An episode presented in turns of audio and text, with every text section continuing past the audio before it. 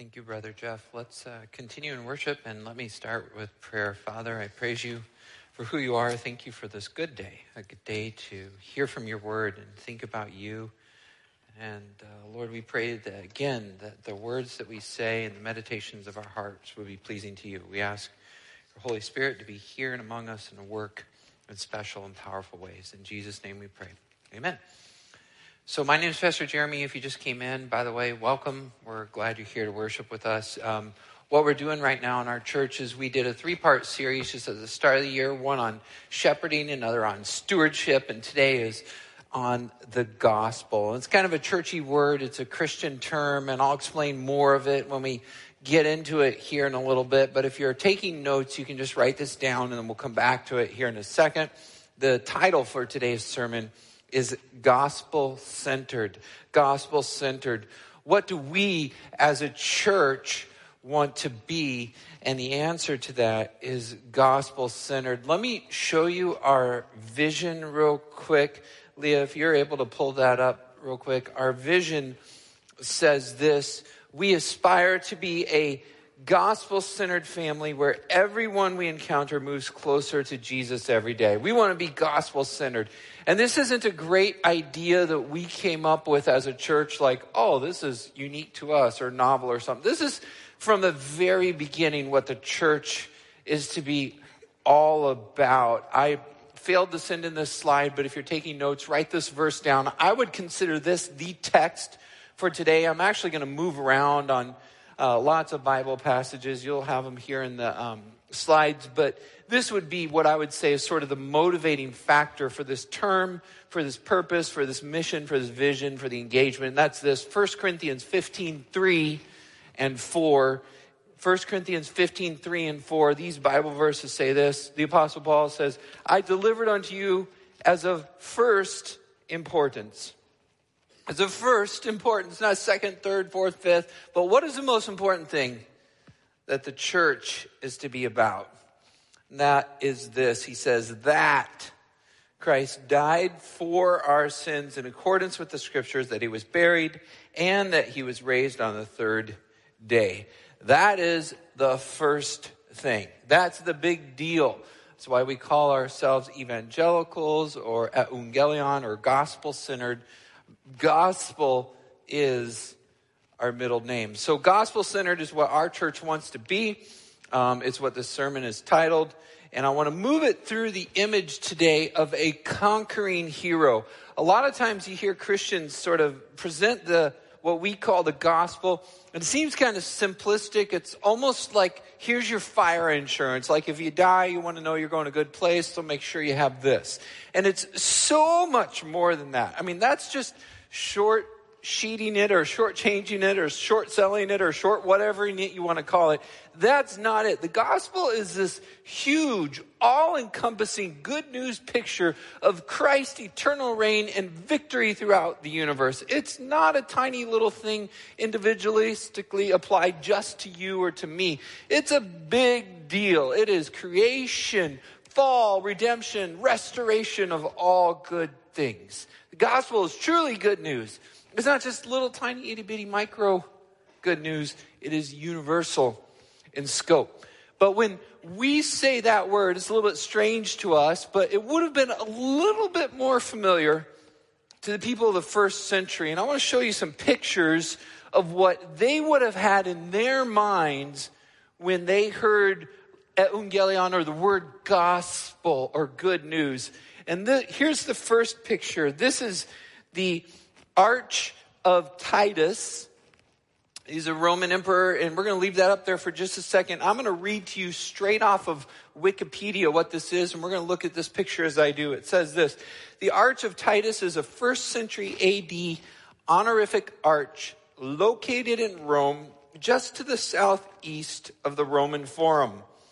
It was constructed in 81 AD. Jesus crucified 33 AD. So shortly after that, by the Emperor Domitian, shortly after the death of his older brother Titus, why would you make an arch to commemorate Titus? Well, in order to commemorate Titus's, here's a picture of it. His, this is at the top of the arch. His official deification. There's a bird there in front of him and his head at the top. I know it's a little worn out, but this is the Roman emperor, the savior, becoming the little g, the god Titus. Shows him reigning over all and his majestic work and the kingdom that he's building. And look what he's doing, saving everyone under his triumphant reign. And then, slide number three, what happens is this arch is commemorating the victory of Titus together with their um, father Vespasian over the Jewish rebellion in Judea. Remember, Jesus warned the people, he's like, flee to the hills, watch out, there's bad stuff coming. 71 AD, um, the Roman victory culminated in the fall of Jerusalem. There was a rebellion, the Romans came in and smashed it and leveled everything, including the temple. Now, slide number four shows us the picture of what that looks like. I don't know if, how well you can see that there, but there is a menorah up on the shoulders of these looters, and they are carrying off the valuable golden artifacts from the temple treasury. This one here provides one of the few contemporary depictions of the artifacts of Herod's temple, and it became a symbol of the Jewish diaspora that's the spreading throughout of the Jewish people and the menorah depicted on the arch as the model for the menorah that's even used this day in the emblem of the state of Israel. So there it is in stone, the Arch of Titus. You can go visit it today. This is what the people in the first century would have thought of when they heard the idea of Titus as Savior. Thank you, Leah. That's good. Um, they would have thought of basically this Roman emperor who, this is what a Savior does, okay? So get this in your mind for just a second. We'll apply this to Titus, we'll apply this to the Jewish concept of Savior, and then we'll apply it to Jesus. This is what a Savior does. A Savior comes in and enters a hostile territory. In this case, in, in, uh, if you're Roman, you would say Judea, they're rebelling. These are the rebels. And he would confront and defeat the enemy, the Jewish rebels.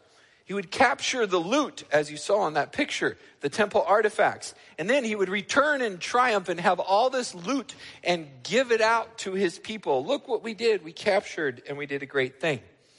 This is similar to what you see, for example, Moses in the Old Testament being depicted as a savior leaving Egypt. They're coming out with all these treasures and things that they've captured to supply the needs of the people. So too Joshua, the captain of the people, going into the promised land and so, in the Jewish mindset, when they're thinking of and praying about Messiah, they're not expecting Romans to come in and conquer them.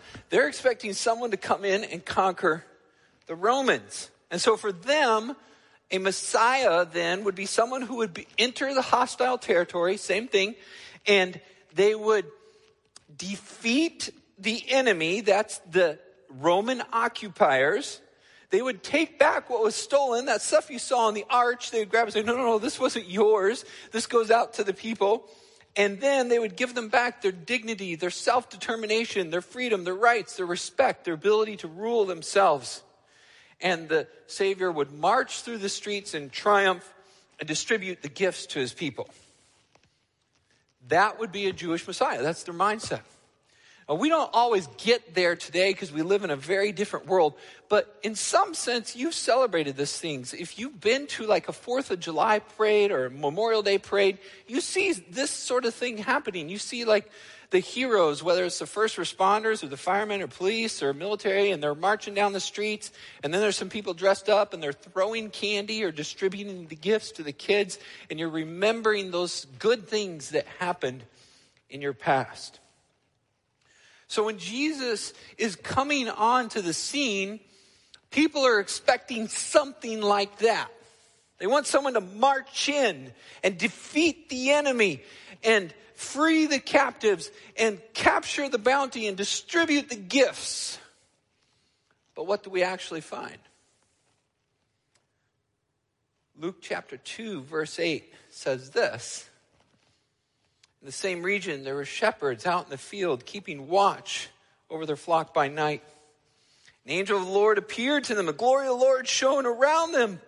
They're expecting this captain to come down in triumph. And the angel says to them, Fear not. Behold, I bring you good news of great joy that will be for all the people. Oh, yes, here comes.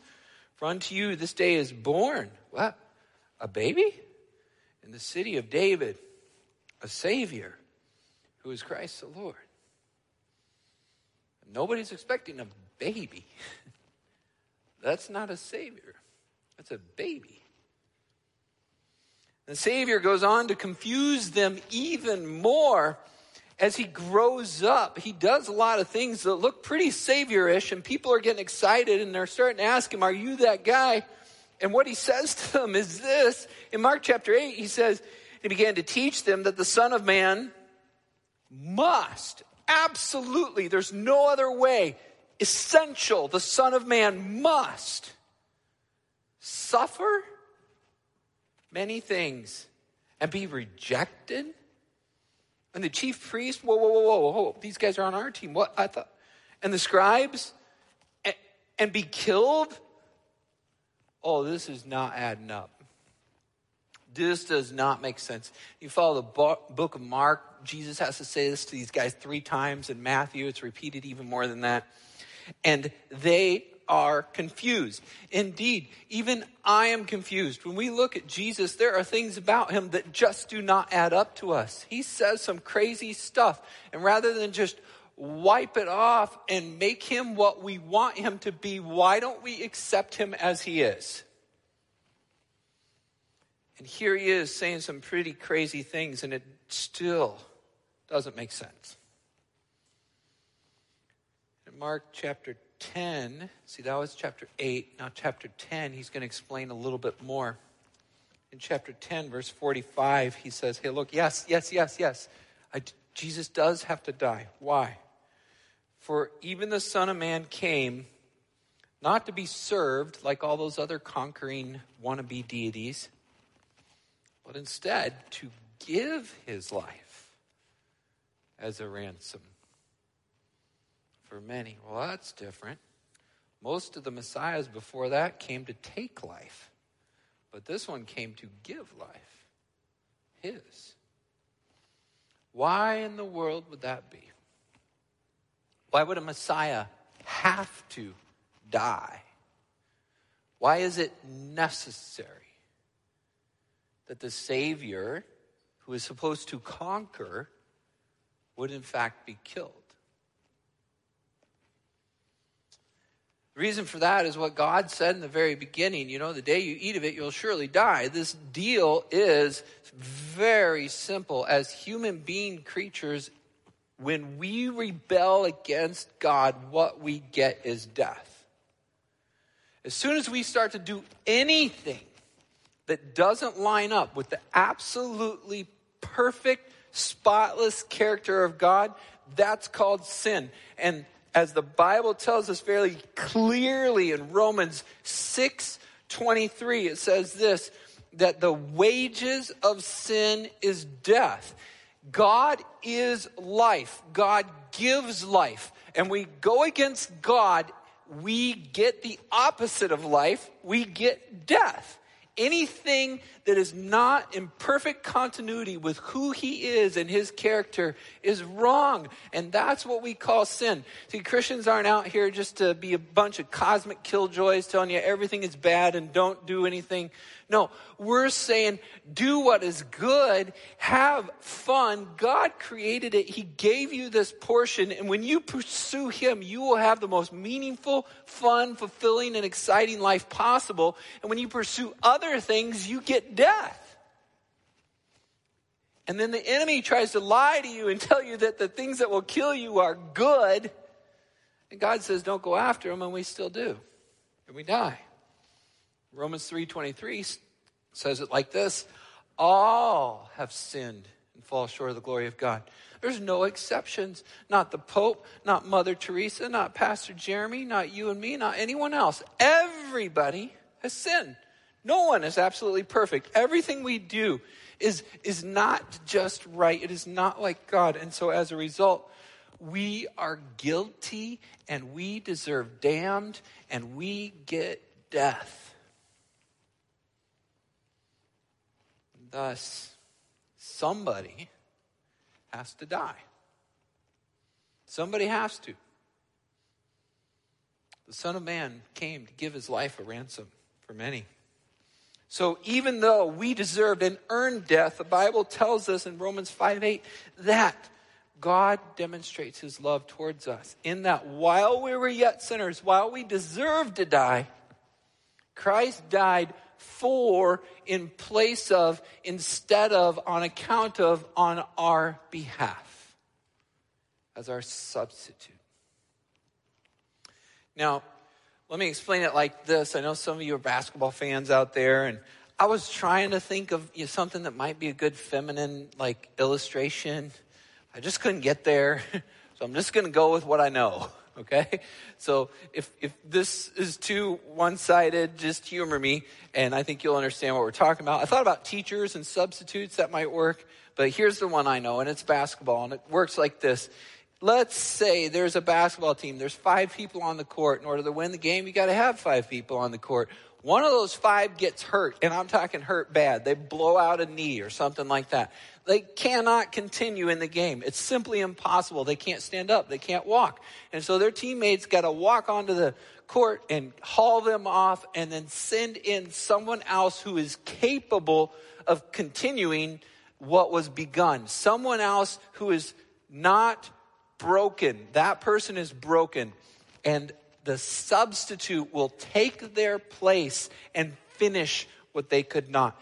This is what Romans 5 describes of Jesus as the second Adam because the first Adam, Adam, like Adam and Eve, was broken and he could not fulfill God's perfect standard. He couldn't do it. Israel was broken. They couldn't do it. We needed someone who is not broken and perfect to come into the game, push us aside, take our place, and do what we could not. And that's what you call a Savior. He's a substitute. Big word here, chase it down later if you want. Penal substitutionary atonement. That's what Christians believe. That Jesus came in and played our penalty, our p- penalty, and he was our substitute. And as a result of that, we are made right or at one with God again. For the wages of sin is death, and all have sinned. But the gift of God is eternal life through Jesus Christ our Lord. Why? Mark tells us look, he has to die because the Son of Man came not to serve or be served, but to serve and give his life a ransom for many. And here's how it all sums up then like this. John 3:16, listen to this. Children, parents, grandparents, hear me. For God so loved the world that he gave his only son, that whoever believes in him should not perish, even though we deserve it, yet have eternal life.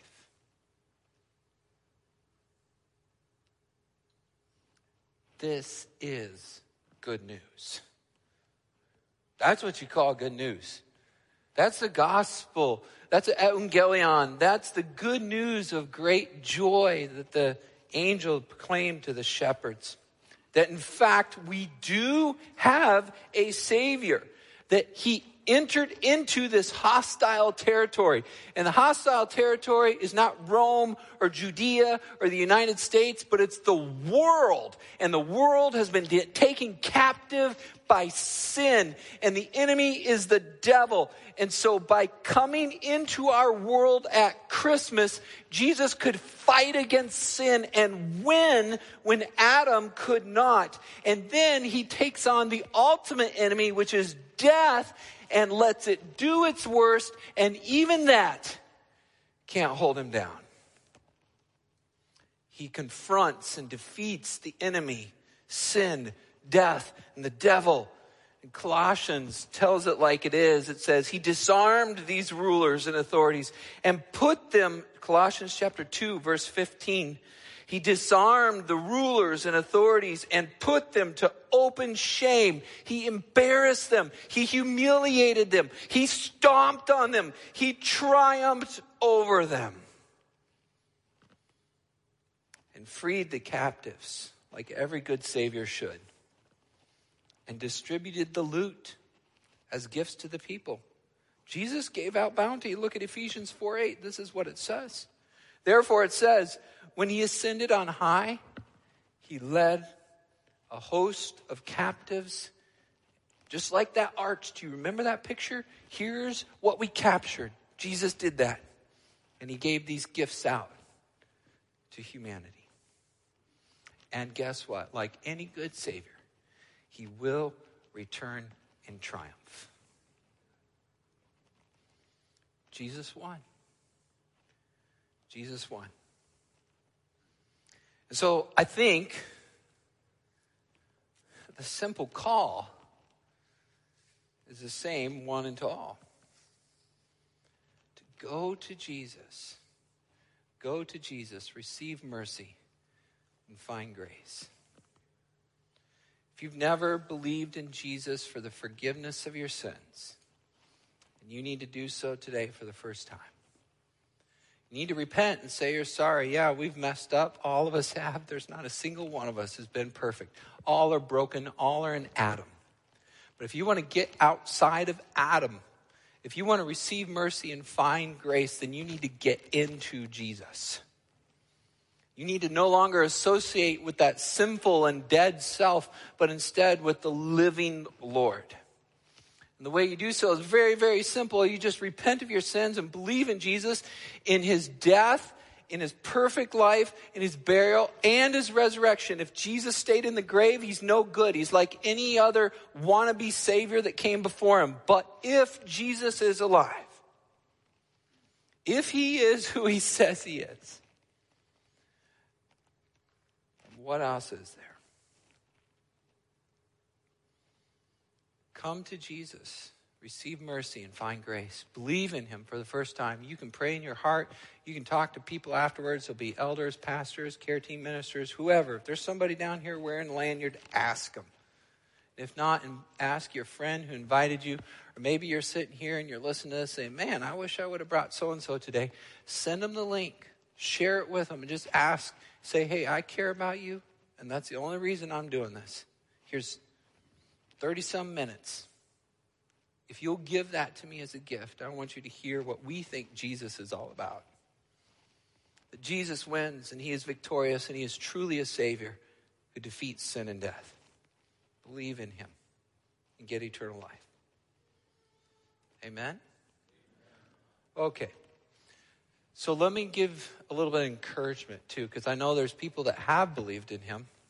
And um, sometimes, believe it or not, you know, the way I, I roll that out, you might think, well, once I believe, we're all good. But it, it doesn't like stop there.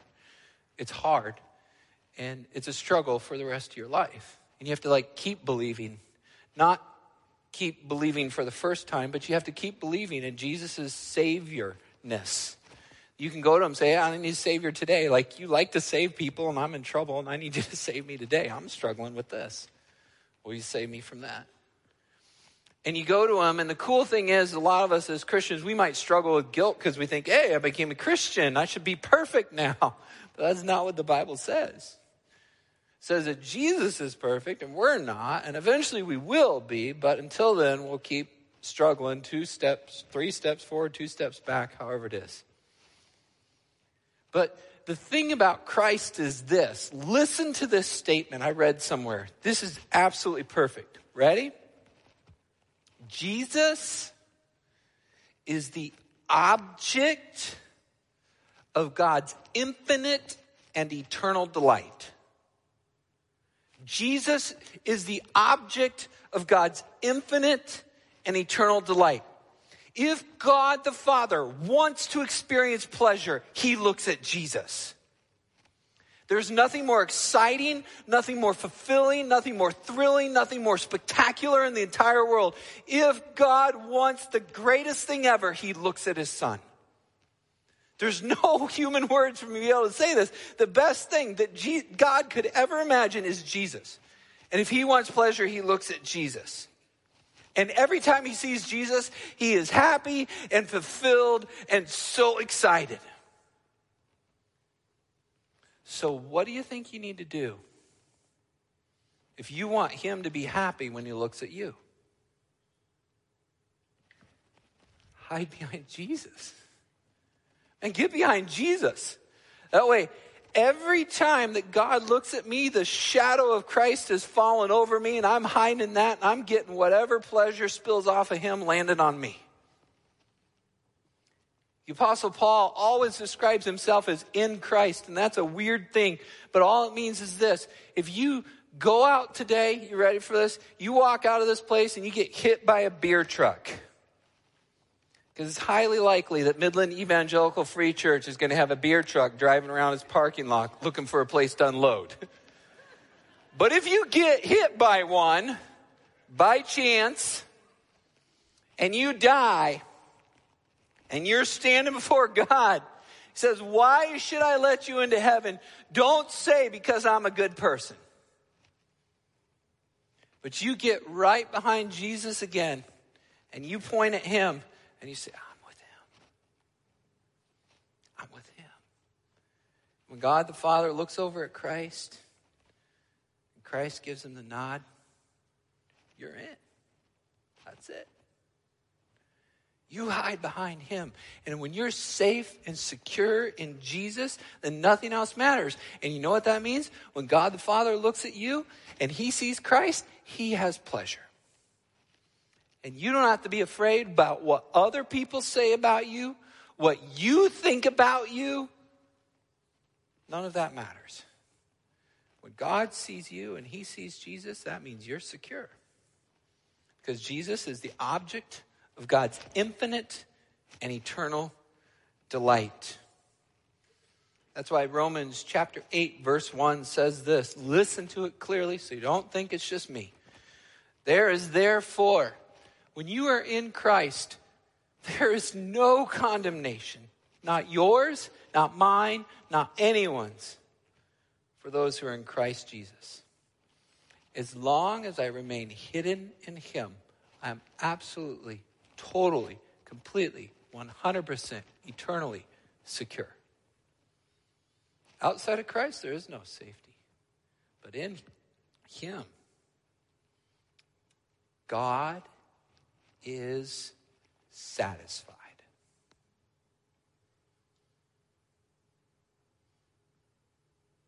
Do you believe that? Do you believe that God is satisfied today? Well, I don't know. I haven't. I can't. I, I, I. It's not about you. It's not about me. It's about Him. If it's about Him and we're in Him, then it's not about us. And if you are truly believing in Jesus and that banner is hanging over you, that banner says, God is satisfied. He's happy with that. And he sees Jesus, he sees you, he's happy. Really happy. Well, my recommendation is hide in Christ. Get him over you. You don't need more better you. You need more Jesus. Bring him into the picture more and God will be pleased. God is satisfied. Listen, Jesus is, our sin is costly, right? Like it has a cost. Let's say I, I break the law and I speed, and a police officer pulls me over and gives me a ticket. There's a cost. I did something, there's a cost. But if the police officer gave me a $100 ticket and that day, I don't play the lottery, but let's say I won the lottery why would I care? That million dollars way covers the hundred dollars. And so too with Jesus. Yes, we sin, and there's a cost, but his blood is more costly, more precious, more valuable, a greater payment than all my sin. His blood is a huge payment, so much it takes care of all of our sins. And there is no sin that it is blood is not more valuable than. You can't out sin God. Martin Luther used to say sometimes when the devil would accuse him, he'd go and sin just a little more to prove him wrong.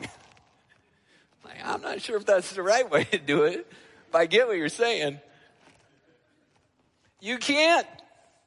Jesus' blood is more valuable. And his sacrifice a greater effect. Look, if I sin, I have an effect. That that speeding ticket, those points might go on my record. There's a cumulative effect there. It impacts me. If I get a cut, I get a scar. There's a reality of my sin. It has an impact. But Jesus' sacrifice is of greater effect. It's bigger, it has more lasting effect. It applies to the entire world, it applies to me, it applies to everything. You can't out affect the effects of the cross. And so, too, finally, the resurrection. His resurrection is more powerful.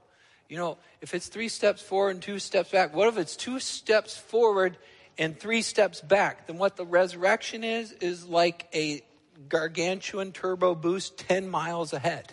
You know, when Jesus comes back from the dead, it overcomes everything. Everything. His resurrection is more powerful, and that's why sometimes you hear me say, Jesus' blood is more costly, his sacrifice of greater effect, and his resurrection more powerful than all my sin. Yeah, my sin has effects. Yeah, it has a cost. Yeah, it's powerful. But Jesus is more. We have to preach that every day to ourselves. And so don't, don't shortchange or sort, sell the gospel. If you're a Christian, you need it just as much today as you did on the first day of your faith journey. You need to preach this over and over again. This is way more powerful than any self help manual in the bookstore. If you forget everything else, remember nothing else, you remember that God the Father loves you, that the Spirit forgives you, or Jesus forgives you, and the Spirit goes with you. And if you need to reprogram that mind, get that data set in there, so over and over again, when you screw up and you feel bad, you say the same thing. Don't go to the self help, go to the Jesus help. And go there and say, My Father loves me. The Savior forgives me. Spirit is with me. Everything's going to be okay. Dad loves me. Savior forgives. The Spirit goes with. It's going to be okay. Here's another way to say it. It's a little more complex, but it's all from the Bible. Fix this picture firmly in your mind. The great lion, King Jesus, descended from the line of David and raised from the dead earth and sky flee from his presence. Mountains melt like wax before him. Who is like our God? Lift up your heads, O you gates. Be lifted up, you ancient doors, that the King of glory may come in. Who is this King of glory? The Lord, the Lord strong and mighty, the Lord mighty in battle. Lift up your heads, O you gates, and lift them up, you ancient doors, that the King of glory may come in. Who is this King of glory? The Lord of hosts. He is the King of glory. We have a Savior. It's not Titus. He's dead, gone, and everything he built is crumbling. But Jesus, he is crucified and risen and coming again, and what he is building cannot be stopped. He entered the hostile territory, confronted and defeated the enemy, captured the loot, and will return in triumph. Gospel centered. There's only one thing for us to be of first importance, and this is it. We have a Savior, a conquering hero whose name is Jesus. Believe in him. Father, we thank you for sending Jesus. Lord, we say that every Sunday. And I hope we mean it. We do, Lord. We believe. Sometimes we forget, sometimes we fail, but we believe. We pray now as we get ready to celebrate Him at your table that you would build in us anew a love for Christ, one that far outweighs and overshadows everything else. And we thank you that when we look to you and Him, that you see not us, but Him. And your pleasure abides with us still. Father, you love us. Savior, you forgive. And Spirit, you go with. In Jesus' name.